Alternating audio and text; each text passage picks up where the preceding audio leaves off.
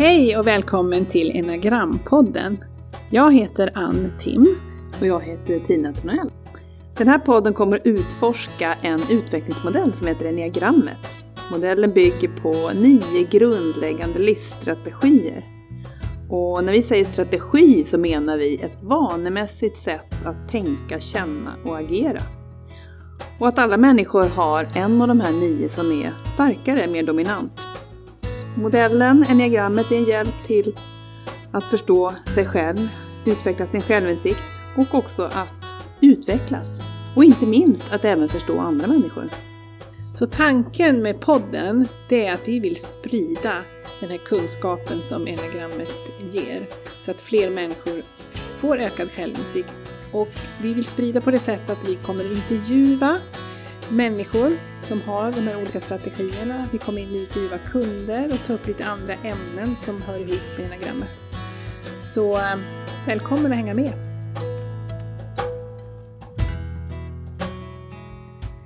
Hej och välkommen tillbaka till Enneagrampodden. Vi har ju tagit lite sommarpaus, Vi har varit lediga. Men eh, nu är vi tillbaka igen och börjar podda. Tycker det ska bli jätteroligt. Ja, vi ser verkligen fram emot att få träffa er igen efter ett ganska långt uppehåll. Ja, verkligen. Sista podden vi släppte var i juli, juli tror jag. Ja, ja. Och då har vi gått igenom de nio strategierna och vi har pratat om eh, grunderna i enneagrammet också. Och eh, vi fortsätter att, att gå vidare med olika aspekter av enneagrammet.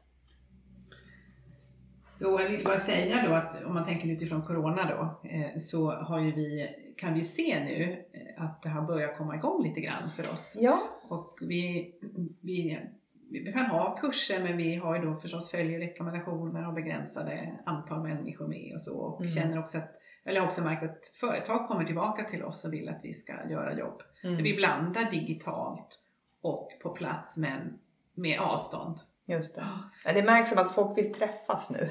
Man är lite trött på allt det här zoomandet. Ja, ja, Men att man vill göra det liksom försiktigt och i mm. mindre grupper, större rum. Mm. Det har jag från flera andra också som jobbar med mm. team. Men det vi tänkte ändå använda de här poddavsnitten i höst så ska vi idag prata om eh, några triader som finns i den här modellen.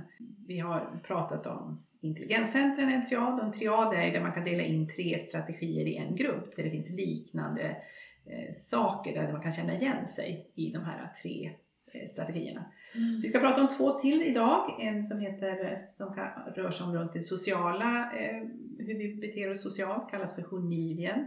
Och en som heter harmoniska triaden som handlar om hur vi hanterar problem och konflikter.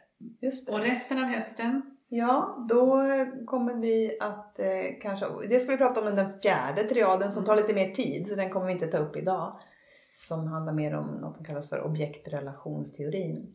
Vi kommer också att prata om eh, instinkterna som är en väldigt spännande del i enneagrammet där man tittar på tre olika instinkter och hur de eh, ger sig olika uttryck beroende på vilken strategi man har.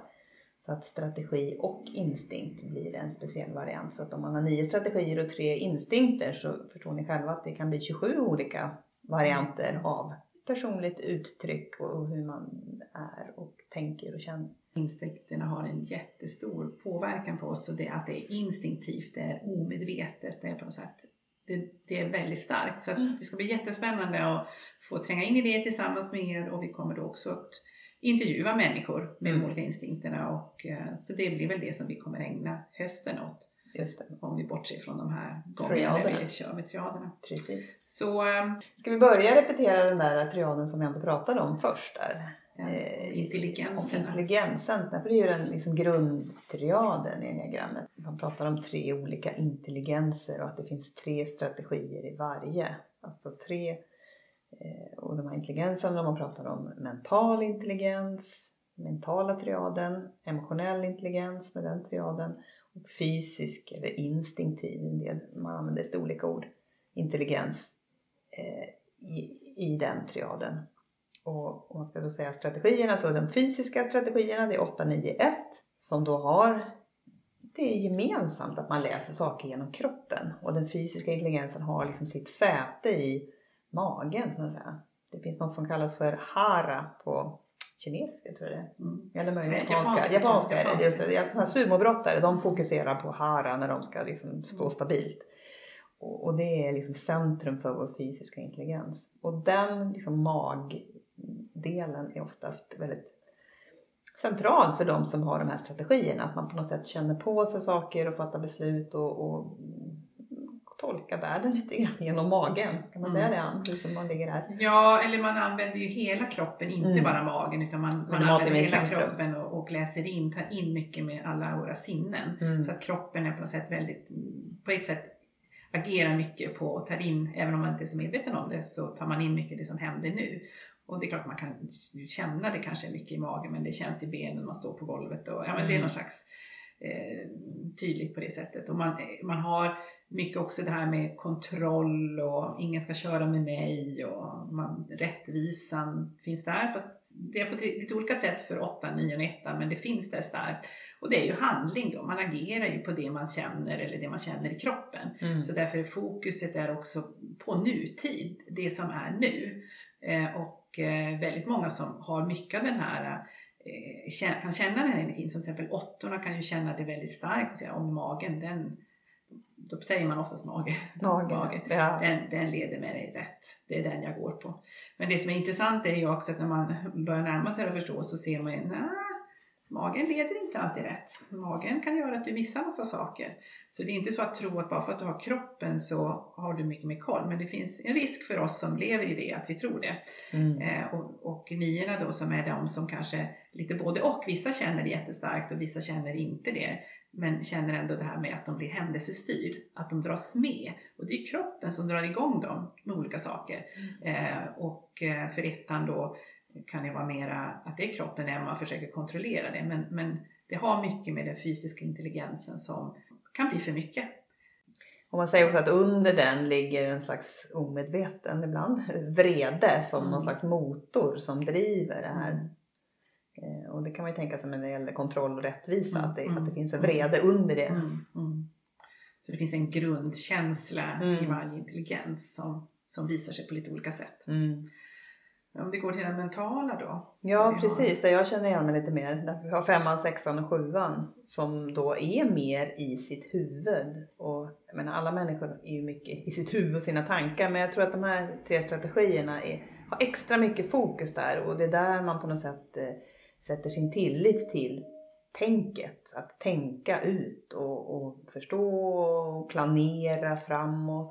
Alla de tre strategierna har en slags fokus på trygghet och trygghet som ligger i framtiden. Ehm, för tryggheten är ju mycket en planeringsfråga. Vad kan jag göra? Vad behöver jag för att känna mig trygg? Och i botten på det här ligger en, slags omedveten och ibland mer medveten rädsla, Eh, ängslan som finns hos alla de här tre strategierna. Kommer jag liksom att klara mig? Kommer jag få? Men på olika sätt. Femman använder ju sin mentala kapacitet mycket till att, att skapa kunskap och förståelse och, och expertis för att kunna undvika rädslan att känna att man är kapabel att klara livet.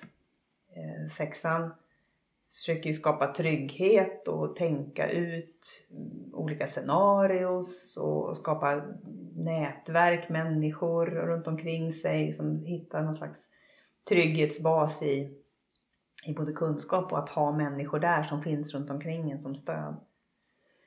Och sjuans rädsla handlar kanske lite mer om det inre landskapet. Rädslan för känna olust, sorg, smärta, liksom det som sjuan definierar som jobbiga känslor. Och söker sig istället ut i världen och, och i aktivitet och stimulans för att liksom undvika den där känslan av oro som finns där inuti. Så det blir ganska tydligt ändå om man jämför den fysiska intelligensen och den mentala att det är olika fokus just på det här med framtid och för det mentala Mm. och nutid i det fysiska. Mm. Eh, Så eh, om vi går till den sista då Ja som då är den emotionella intelligensen som handlar ju om hur vi, som vi säger, hjärtat, men hur vi känner, hur vi tar in känslor, hur vi läser av människor och det handlar mycket om i kontakt med andra och fokuset att kunna som, ha med den, våra känslor i, i situationer. Och då är det tre av de här strategierna som är duktiga på det.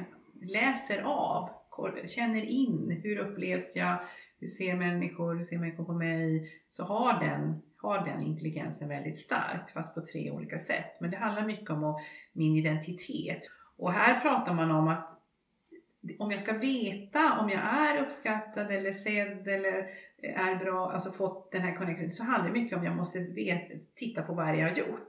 Titta lite bakåt. Så vi pratar mycket om att det är fokus på dåtid.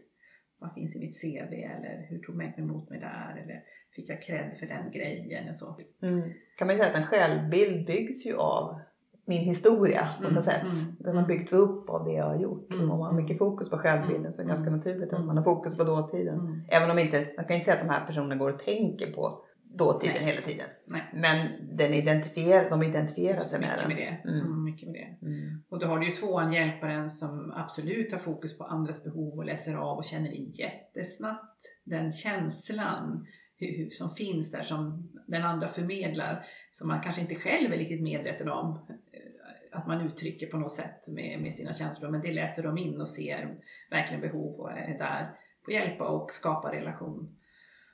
Och trean har ju det också jätteduktig på att läsa av stämningar, se vad ligger i tiden, vad finns i det här rummet, hur tar de emot det jag säger. Så kan de parera och är jätteduktiga både på att kunna eh, ja, både leda andra, eh, kunna sälja in saker som man pratar om att eh, trean är duktiga på att hitta hur ska jag bemöta den här människan på ett rätt sätt så att jag verkligen, så att det går hem.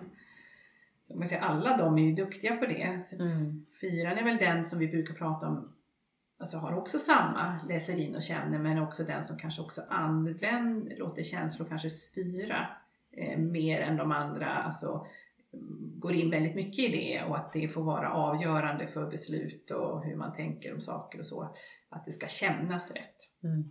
Intresserad av djup. Djupet i känslorna, vad, vad som är bakom och så. Mm. mm. Och bakom den här, de tre strategierna så säger man att eh, där man är lite oense om den här eh, grundläggande känslan.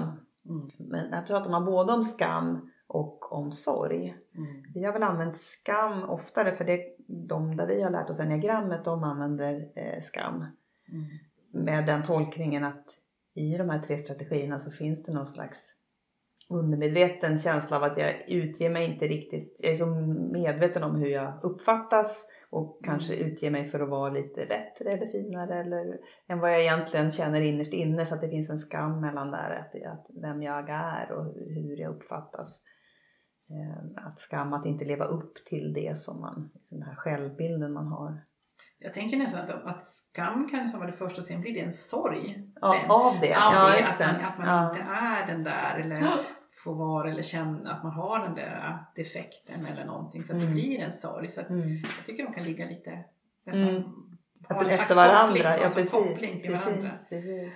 Fyra kanske är de som mest brukar prata om skam, mm. att de mm. verkligen mm. känner det och, och i skammen i det här att känna sig utanför och annorlunda. Och, eh, och trean kan ju mer känna skam i att misslyckas till exempel. Mm. är ju väldigt eh, skamfyllt och kan känna sig värdelösa. Och, Tvåan känner ju skam därför att när de får syn på att de gör saker för att få andras bekräftelse så blir det en jätteskam. Mm. För de tänker själva att de bara ger och är mm. altruistiska allting och har ingen baktanke. Och när de då får syn på ah det finns någonting här bakom, det blir jätteskam.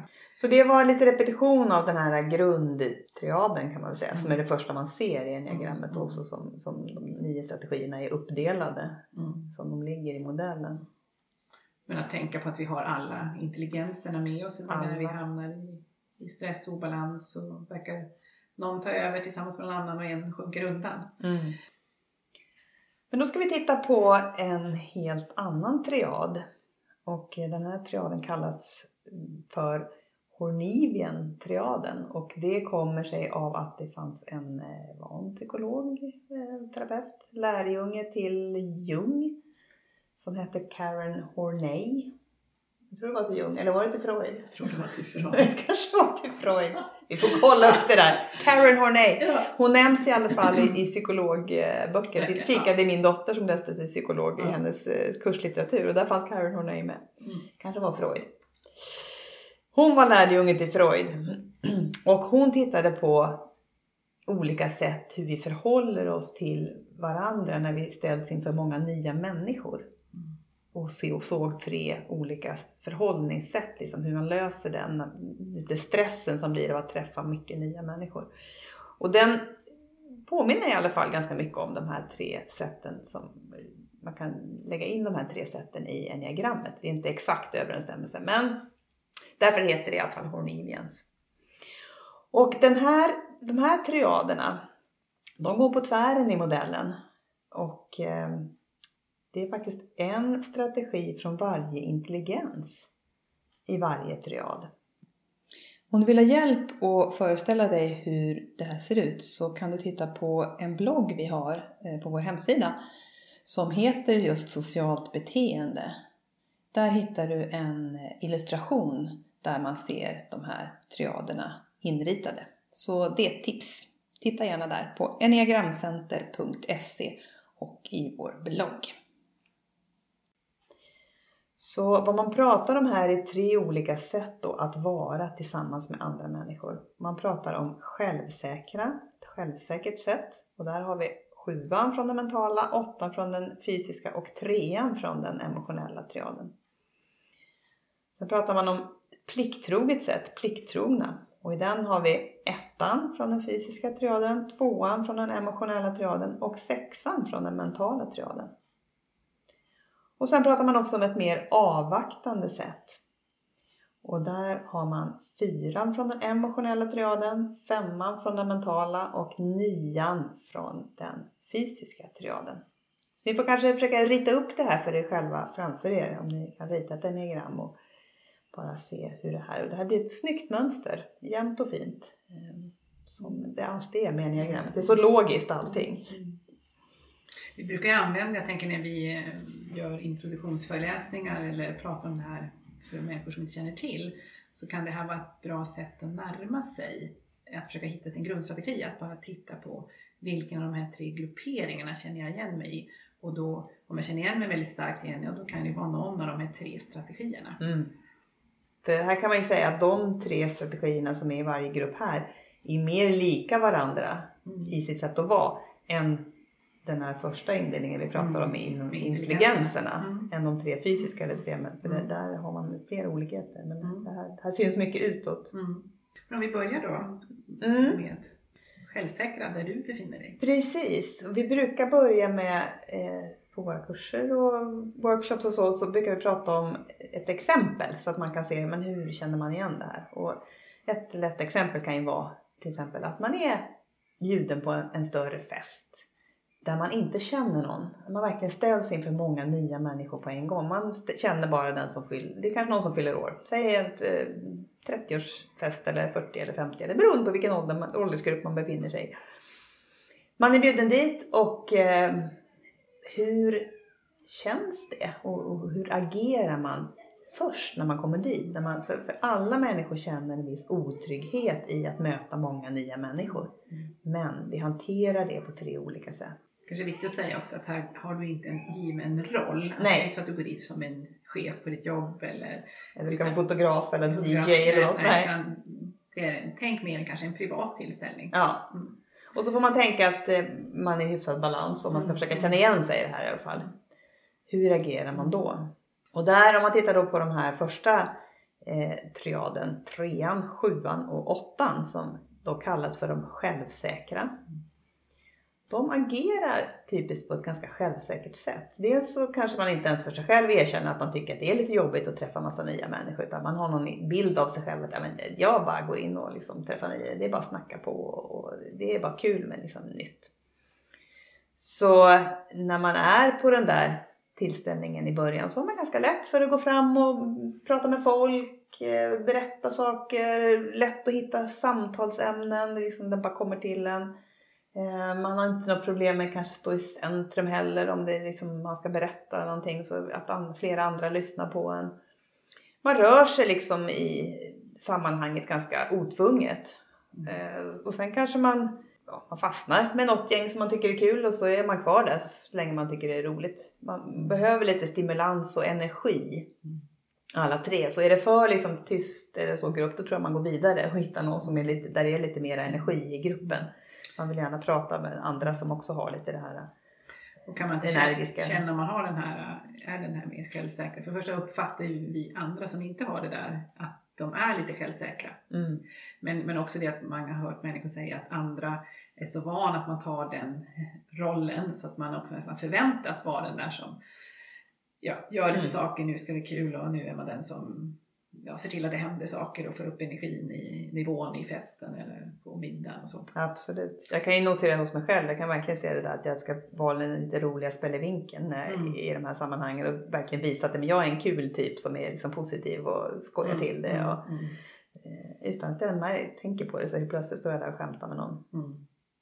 Om vi går sen till den andra gruppen då som är de plikttrogna. Där har du ettan, tvåan och sexan. Och jag berättar om den eftersom jag har då min grund i ettans strategi. Vi kan ju tänka så här lite innan då, det är lite blandat. Man kan känna så här inför en fest där man inte kanske känner alls många och så kan det vara lite så här, mm, hur ska det gå, hur ska det vara? Men någonstans tror jag, vi som är pliktrunda, vi tänker, ja men när jag kommer till en festen då, då ska man ändå vara på ett visst sätt.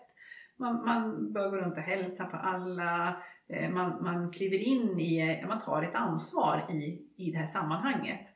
Man kanske kollar runt ganska snabbt, vad är det som behövs här? Eh, man ser om, om det saknas folk, kanske i köket. Eller så går man dit och frågar, kan jag hjälpa till? Eller eh, det kan vara att någon behöver hjälp ute, man håller på att arrangera något. Jag tror att de plikttrogna generellt är nog i tid till festen också. Ja, det tror jag. Att de, De är inte de som kommer en halvtimme sent. senare. Nej, det tror jag inte. Utan man tar Nej. ett ansvar även där. Och, och, och, men man, man hjälper gärna till med någonting. Alltså, hitta något att göra för då berättigar det min plats där och också att man vill bidra och ta sin, sitt ansvar i den här, i den här gruppen. Och eh, man kanske ser några som är lite utanför och som står lite ensamma eh, och kanske man går och pratar med dem. Så att, så att någonstans så känner man väldigt starkt det här att man måste se till att ha, göra, ja, det göra rätt för sig. Ja. Det kan ju hända då att de plikttrogna också står kvar och hjälper till efter festen och diskar och kan känna att det är så få som verkligen man kan ju tycka kanske om det självsäkra, varför tar inte de lite mer ansvar? Ska de bara ha kul? De är lite egoistiska. De. Så, men det ligger något i det där att man tar ett ansvar. Nu kanske Ja. plikttrogna ordet är lite gammeldags men men jag har ändå kvar det. Det är alltså dutiful är det på engelska va? Ja. Men, men det är det där att man känner ett ansvar och ingen behöver säga till mig vad jag ska göra utan jag ser där, där det behövs Mm. ta ansvar. Man ser behoven på något ja, mm. Mm. Så det är de plikttrogna ettan, tvåan och sexan. Yes. Och sen har vi den sista då. Som kallas för avvaktande. Och där har vi fyran, femman och nian. Och alla de tre eh, kan ju vara de som kanske är mest tveksamma till att göra, att gå ens på en sån här tillställning. Därför att man känner ett tydligare liksom obehag och, och ehm, vet kanske inte riktigt hur, ja, hur, hur gör man? Hur ska man få kontakt med människor? Och, och när man kommer till en tillställning så, här så kanske man vill mer observera och kolla runt och vad är det för människor här? Och, eh, man kanske försöker hitta någon som verkar spännande eller intressant eller som kanske står för sig själv, som man själv kan gå fram och prata med.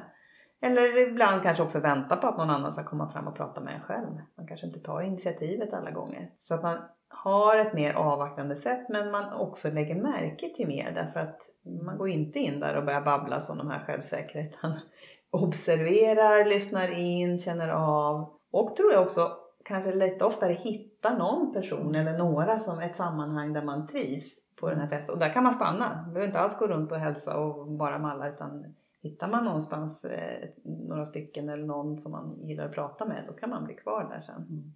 Så man kanske också får lära känna någon person Ja, på riktigt eller lite mer än vad de självsäkra gör och kanske även de plikttrogna för de kanske tänker hela tiden på vad de ska fixa och göra så att de kanske blir lite splittrade ja också det. precis. Mm. Jag tänkte en annan sak med de avvaktande också som man säger är att de är lite mera receptiva för omgivningen. De är lite mer känsliga för mycket människor. Alltså de tar in mer av Mm. det de ser och hör och känslor och fakta och allting går lite mer in i dem. Vilket sätt att de har lite mer öppet psyke.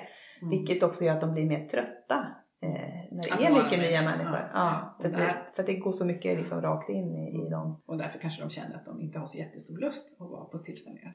Så här nu pratar vi om lite mer hur man agerar då i sociala sammanhang mera privat. Vi tittar även på det här när vi jobbar med team och på arbetsplatser för det här påverkar ju också hur man agerar i grupper i Mm. team. Om vi tänk, går tillbaka till de självsäkra, Mm. trean, sjuan, åttan så kan man ju se att där är ju de som också då i, i team eller grupper på jobbet, de är de här som oftast initierar saker som drar igång grejer med sin energi och eh, kommer med nya idéer och upplägg.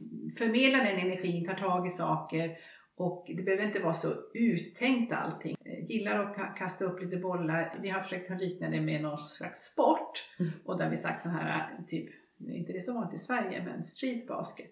Att man hoppar in och, och lär sig på vägen. Alltså man måste inte ha allting klart utan man börjar och så kör man. Sen kan man ha ett mål men exakt hur den där vägen ska se ut eh, behöver man inte ha. ett- Men, men vi, gör, vi, vi, vi lär oss på vägen. Det Så- är viktigt att komma igång. viktigt att komma igång Mm. och att det händer någonting och så. Och klart baksidan med det här det kan ju bli, bli ofta så att det här är människor som är ganska snabba och kan bli otåliga med andras tempo.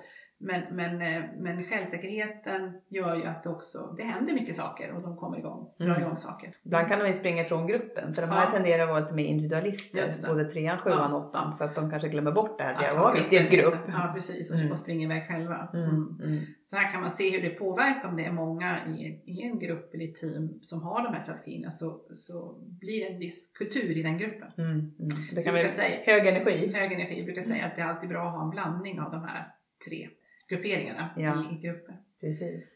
Och de här plikttrogna då, ettan, tvåan och sexan i gruppsammanhang, så är ju de de här mer plikttrogna, ansvarstagande och tar också då ett större ansvar i gruppsammanhang. Mm. Tar ansvar för hela gruppen, på att arbetet fördelas, på att alla har någonting att göra, eh, alla bidrar. Mm. Eh, De har också större behov av att ha tänkt igenom och planerat innan man sätter igång. Till skillnad från de här självsäkra då. Så, så vill de plikttrogna verkligen att men nu har vi gjort planerna och vi vet målet och de här, de här, de här stegen. Och man tar längre tid på sig i förberedelsearbetet Mm. eh, innan man vill dra igång. Det är viktigt med mandat, Just det. roll jag har, Mm. alltså att man reder ut allt sånt Mm. innan. Så om man tittar på, på en sport här så eh, har vi sagt att fotboll påminner kanske mer om det här. Men det är tydligt, det är tydliga regler, det är tydliga positioner på planen, vem som gör vad. Och när man har allt det där klart för sig, reglerna och positionerna, ja, men då kan man slänga ner bollen och börja spela. Nackdelen för de plikttrogna kan ju bli ja, dels att det kan ta alldeles för lång tid i allt planerande och förutseende och en del strategi, någon strategi där kan ju vara väldigt, lägga väldigt mycket tid på att vilja se alla scenarios. Men att det också blir att man tar lite väl mycket ansvar. Mm. Att det blir som att eh, allting som, om det är någonting som hamnar mellan stolarna så kanske den här plikttrogna automatiskt tänker att det här landar på mig. Tar allting som inte plockas upp av någon annan. Eh, och kanske också gör extra saker som man själv har tänkt ut men som kanske inte gruppen har pratat om. Bara för att ja, man, man, man, man såg någonting som också skulle behöva göras och då bara tar man på sig det. Så att det kan bli lätt eh, lite för mycket. Okej, så har vi den sista då när det gäller eh, hur man kan se det i, i grupper och så. Det är då de här avvaktande som vi sa tidigare som är väldigt receptiva, tar in väldigt mycket och också på något sätt vill också eh, i och med det också kunna ta in det och kunna hitta svaren hos sig själv. Man behöver tid att bearbeta, man behöver tid att reflektera och fundera. Där har vi ju fyran, femman och nian. Fast på tre olika sätt. Men ändå ta in och se och, och, och känna, ja ah, men det är så här vi ska göra, så här tycker jag. Så ex- superduktiga på att verkligen lyssna och observera, se vad händer i gruppen eh, och så. Och därför kan de vara ganska tyst i grupper när de andra håller på, eh, de självsäkra och de plikttrogna. Men de gör också helt andra analyser av situationen och kan därför komma med jättekloka saker när de väl kommer in och, och, och i, i gruppen och när man blir tillfrågad eller när de känner, känner att nu, nu har jag ser det här. Eh, vilket i och för sig då i många sammanhang där det är mycket att vi ska vara snabba, det ska gå fort, kan vi glömma bort lite och ta vara på den kvaliteten som de har. Eh, och vi missar ju då jättemycket. Eh, så, så att eh, vissa av oss och de här behöver tid. Mm. Behöver tid och eh, att vi också tänker på det. Att det, det här snabba samhället som vi har lärt oss att leva i är inte, är inte bra. Nej, Vi missar nej. en tredjedel av, av klokhet och Klokhet, precis. kunskap som inte kommer fram. Här har vi haft lite svårare att hitta någon sport. Men Vi tog golf då bara därför att man, det är både en ensam sport, man, man kan göra själv men också kan man vara med andra och så. Men man kan gå i egen tid och det är inte det här stressande. Det finns regler och allt det där men det, det, det är lite mer tid. Mm. Mm. Om man ska titta på någon nackdel med det här tysta kan ju bli också att, att de själva kan nästan bestämma sig för att inte säga någonting. Mm, Och det, att det. nej, men det är ingen som frågar efter min åsikt och säger ingenting. Eller det som jag tänker det är redan sagt så då, då säger jag ingenting av den anledningen. Så att de blir lite liksom tysta och mystiska och andra, Mm. andra gör då förstås tolkningar Mm. av Mm. vad de tycker och tänker Mm. eh, istället för att man får Mm. deras verkliga. Men där kan man väl säga i gruppsammanhang så ska de där gärna få besluta saker efteråt eller Mm. få information innan. Mm, mm. Och sen så förstås, det, det, förstår, nu är det ju tre strategier i varje och att vi, säger, vi pratar om lite generaliseringar där man kan känna igen sig. Så finns Mm. ju lite olika, men det är så med det man kan känna igen. Det är väl Mm. där vi ska titta på. Men där kan man ju säga om en grupp med, om det är en grupp med allt för många avvaktande Mm. så kan ju det ta lite tid och, Mm. och säga att det är många, vi, någon gång var vi en grupp när det var en företagsledningsgrupp där det var många avvaktande och sen var det en plikttrogen. Mm. Mm. Och den här plikttrogna personen var ju väldigt frustrerad över att han inte tyckte att de andra, Mm. det var, han gjorde allting. Det är Mm. klart han var också VD men han tog liksom på sig allt ansvar upplevde Mm. han det. Och, och, och ju mer han blev frustrerad över att de inte gjorde desto mer avvaktande blev de. Mm. För han gick ju på förstås då. Så att där kan det bli en obalans i grupper om Ja. det är allt för mycket, precis som vi sa, om- som han sa först. Att är det väldigt många självsäkra eller väldigt många plikttrogna då kan det också bli På lite ett visst sätt. på ett visst sätt lite Mm. fantasilöst kanske. Vi gör som vi alltid har gjort. Och Mm. lite. Jag, tillbaka till det jag försökte säga. Jag tänker det nu för när vi Mm. har den avvaktande gruppen där vi har fyra, fem och nio. Så är det oftast fyrorna kan känna att nej, men vi är inte så avvaktande. Nej. Eh, Och det är kanske är bra att tänka på det. Men, men avvaktande mer i det vill säga att fyren vill ju också hinna känna in. Ja. Sen kanske de är lite snabbare många fyror att känna in vad det är de vill. Och kanske inte. Men, men det finns, finns där har vi verkligen hört att nej, men jag, jag, så där är lite variation beroende på vilken flygel man har ja. fyra. Har man en fyra mycket stark trea flygel såklart så har man ju den energin. Så att Mm. Men ändå behov av att känna, känna liksom, in saker. i sig själv. Mm. Det kanske man inte alltid kan göra om det är fullt med människor. Nej. Så här när vi jobbar med team och så, så använder vi oftast det här och så får de sitta i de här grupperingarna då när de vet sin grundstrategi och fundera över vad, vad är bra med vårt sätt och vad är det vi som inte är bra och hur ser vi på de andra två? Och där är det ganska intressant att se det här hur man ser på de andra två sätten och där är det väldigt spännande intressanta diskussioner och skapar större förståelse i kommunikation mellan varandra. Så att, ehm, Okej, vi. det var Hornivians-triaden.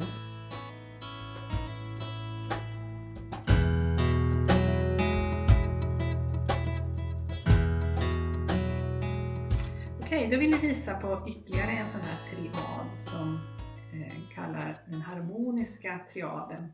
Och den här triaden har vi, tror jag vi kommer framförallt ifrån eh, och Hudson. Alltså det Enagram vi har gått våra utbildningar. Här tittar man på hur hanterar vi konflikter och vad händer med oss under stress? Hur, vad är det vi kommunicerar då? Och eh, då har man en indelning där man delar in dem i tre grupper. Man pratar om positiva, rationella och uttrycksfulla. Och till de positiva då har vi tre strategier. Det är 7, 9 och 2. Som alla ligger i olika intelligenser. Ja, igen. igen. Mm. De rationella är 1, 3 och 5. Och de uttrycksfulla är 4, 6 och 8. Så det blir en helt annan in, indelning. Och som Tina sa, med, från varsin intelligens. Eh, men har tre olika sätt att hantera när man hamnar i mycket stress och det handlar om problem och konflikter. Mm. Vad är det man egentligen vill? problemlösning. problemlösning. Vad är det man Mm. vill göra då? Mm. Vad är det, hur tänker man då? Så om man börjar med den positiva. Ja, precis. Där jag känner igen mig mest. Så i den positiva då triaden, som jag sa, där finns sjuan, nian och tvåan. från varsin intelligens. Och med det positiva, ja här har man tre stycken strategier som vill hålla en positiv ton. Oavsett om det är problem och, eh, under stress och om det är konflikter också. Man trivs när det är liksom en glad, eh, lösningsinriktad, trevlig... Alltså stämningen är viktig. Att det är en glad, att man kan hålla en positiv stämning. Och för att göra det så är man ganska snabb också på, på att se lösningar, på att komma med förslag. På, för man vill ur den här lite obehagliga situationen av att det är ett problem eller att det är någon slags konflikt. Så man vill liksom snabbt hitta en lösning och komma bort ifrån det. Och också tillföra liksom positiv energi till den här situationen. Och se saker från den ljusa sidan. Kanske rationalisera, hitta exempel som ändå gör att men, det blev inte så där farligt. Det hade kunnat vara värre. Eller, Eh, och, och är oftast också väldigt flexibel när det gäller lösning. Måste inte vara på ens eget sätt utan det kan vara, vi kan göra si eller vi kan göra så. Bara vi kommer ifrån det här. Eh, jag kan bara ta ett exempel från mig själv faktiskt som jag kommer att tänka på nu. En eh, gång när jag var och min dotter red och det var en ridtävling och jag stod och sålde mackor och grejer tillsammans med en annan kvinna. Och eh, vi hade en sån här um, kortläsare och strömmen gick då och då. Och jag tror att hon också hade den positiva inställningen. Så vi båda två skrattade mest åt att strömmen gick och att vi, ja nu kan vi inte ta betalt och bla bla bla. Och så. Men det var så skönt tyckte jag att hon också höll sig positiv och skämtade om det där och tyckte att det var liksom en, trots att det faktiskt var ett stort problem hela dagen. Där.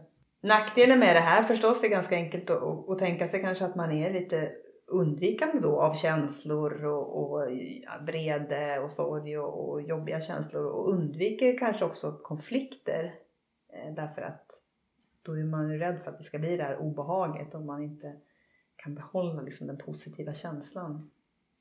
Så för varje gruppering också så vill man ju bli mött på samma sätt av andra. De positiva vill ju att andra också ska vara positiva och glada och liksom ge positiv energi och flexibla. Och då, då det har man en idé om att då löser man saker på bästa sätt. Varför sura eller vara, ja vad det nu kan vara. Det finns väl ingen anledning. Det är bättre om man alla bara är glada och lösningsinriktade. Mm. Och det kan gå lite snabbt där också med lite väl snabba lösningar. Men då kommer vi med det nästa sättet som, som heter då det, ra, rationella, den rationella gruppen där jag befinner mig. Mycket. Ettan, trean och femman.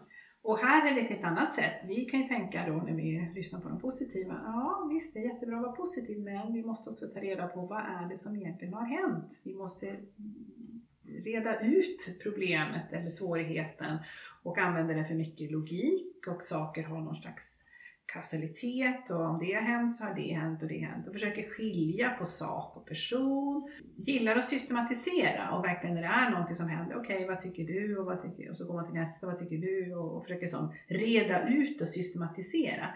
Här har man inte med så mycket känslor då för det, det, det tycker man bara stör utan utan vi, vi, kan reda ut det här bara vi är logiska och rationella. Och vi tänker då att det här är det bästa sättet att lösa saker på. Det är klockrent det enklaste sättet. Det är klart man måste ta reda på vad det är. Det finns en konsekvens av saker och allt det där. Men, men eh, vi har ju då oftast tappat bort att det är så kul när vi gör det här i grupper så kan det hända, eller händer rätt ofta att de gruppen som är de här rationella kommer tillbaka. Men vi har ju det bästa sättet. Har ni inte fattat det? Hur svårt kan det vara? Hur svårt kan det vara? Så det är ju så här man gör. Och så har man inte förstått, ah det finns två andra sätt att göra och vad är det vi tappar bort och vad är det vi missar? Jo men det kanske blir ganska kallt och ganska trist och det är ganska, eh, ja vi kanske också förstorar problemet därför att vi håller på och benar sönder det och kollar om alla håll och kanter och så. Och framförallt att vi inte tar in det här med känslor eller inte heller uttrycker oss kanske heller. Och, för det är viktigt också att är man förbannad så måste man få vara det eller är glad. Alltså åt det här med glädjen gör ju att vi också släpper saker och kan se saker på ett annat sätt. Men vi, vi är rationella och logiska och det är ettan, trean och femman som kan känna yes, vi är lika där. Mm. Så tänker vi. Ja, och sen har vi den sista gruppen då, fyran, sexan och åttan från varsin triad som då kallas för uttrycksfulla. Och här har man ett större behov av att uttrycka eh, dels att ta upp saker och ting. De här har ofta svårt att vara tyst om det är någonting som de känner att men det här måste lyftas, det här är och det kan vara både i privata sammanhang och på jobbet. Och det måste upp liksom. Så det är ett väldigt stort behov av att säga. Och också att uttrycka sin känsla. och visa sin känsla. De här tre är ganska lätta att läsa av känslomässigt. Sen kan det vara lite olika känslor. Fyran kanske är mer den som kan visa både vrede och ledsenhet och liksom sorg och Sexans känsla kan lite mer domineras av rädsla och oro och det är den känslan man vill liksom förmedla. Och åttan kanske lite oftare kan vara lite mer arg och förbannad och, och säga ifrån och uppfattas som aggressiv. Det är inte alltid de är medvetna om det själva. Men andra kan uppfatta den där vreden som... Men det de är bra på det är ju att lyfta upp, de tar ju upp det som är. Så att eh, lyfter problem till ytan eh, och vill då bli mött i den här känslan av andra.